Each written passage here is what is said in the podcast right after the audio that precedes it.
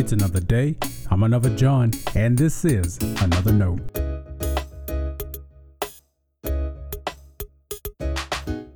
Today's edition of Another Note is titled, Is Spiritual Warfare Real? Our scripture reference today is Mark chapter 5, verses 1 through 20. As always, may the Lord add his blessing to the reading and hearing of his holy word.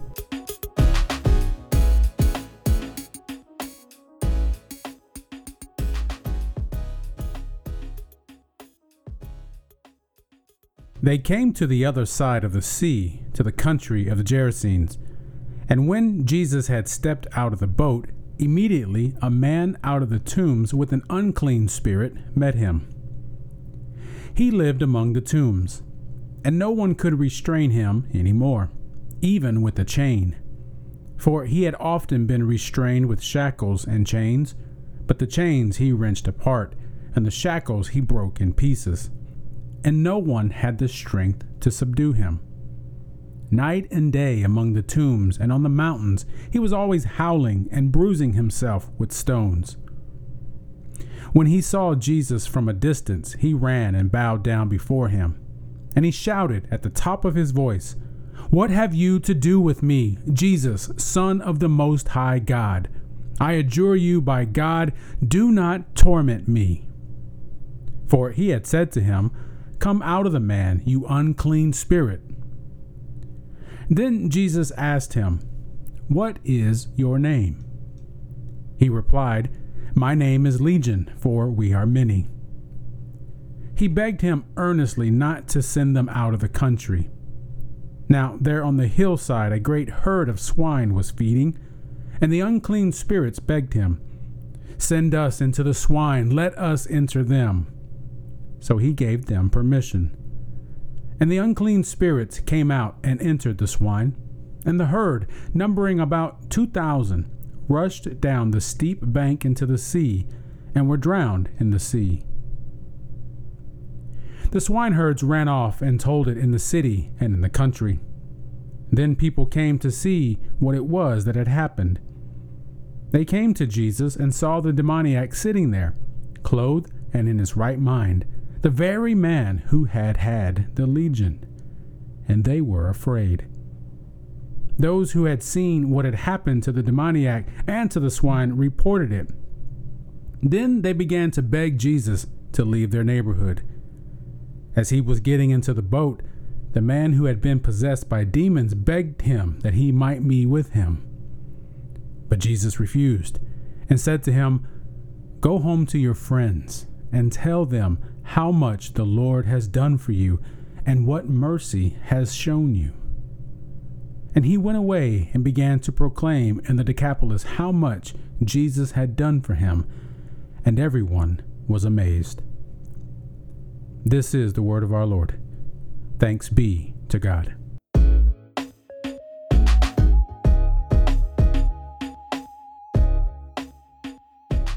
Spiritual warfare is real. You believe it is too. At least if you made your baptismal vows in the United Methodist Church. When we baptize someone, we ask several questions of them. Their baptism also reminds us of ours. So, we all reaffirm what they say we believe. And one of the questions we ask is Do you renounce the spiritual forces of wickedness reject the evil powers of this world, and repent of your sin. Why would we renounce spiritual forces if we didn't believe they were real? And if they're real, how do we reject them?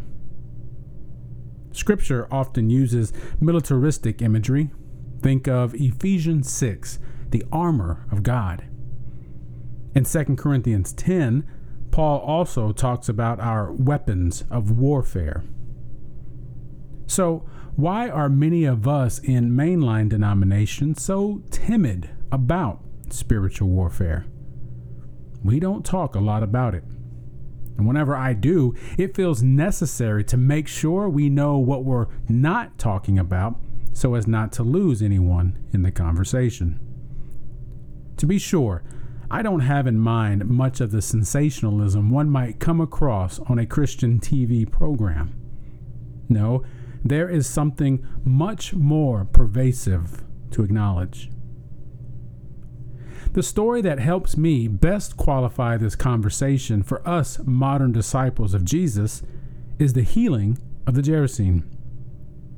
Three of the gospel narratives tell his story Matthew, Mark, and Luke. We often note Mark's hurried storytelling nature. He moves his stories along at a rapid pace. And that teaches me to pay attention to any details Mark does include. When it comes to the man who had the legion, Mark gives us more information about him than the other gospel writers. So pay attention. We know his condition drove him among the tombs.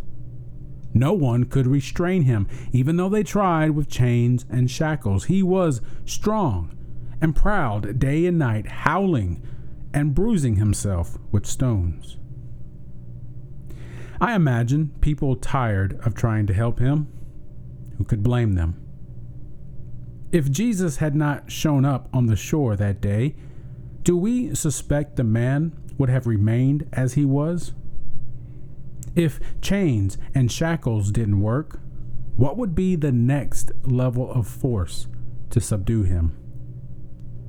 Spiritual forces already subdue people, and those people don't need others trying to subdue them any further, even if their goal is to help.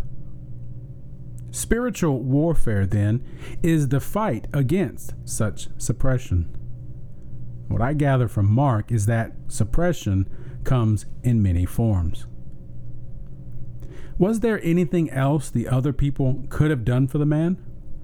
I suppose so, but they didn't know what. Is that why we don't talk about this much? We don't know what it requires of us. It's easier to bring a food dish or write a get well card, isn't it? Consider what Mark tells us about the man's healing. When the people came to investigate what happened, they found the man sitting with Jesus, clothed and in his right mind. He was restored. We renounce spiritual forces of wickedness because they take something away from the personhood of another child of God. Sometimes that child of God is us. But even if it's not, like Jesus, we engage in real spiritual warfare. Stay blessed.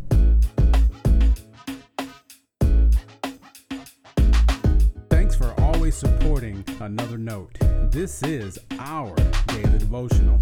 I'll keep writing and recording as long as you keep listening and we keep.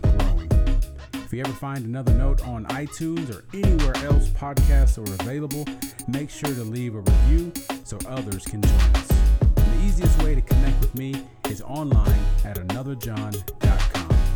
God be with you.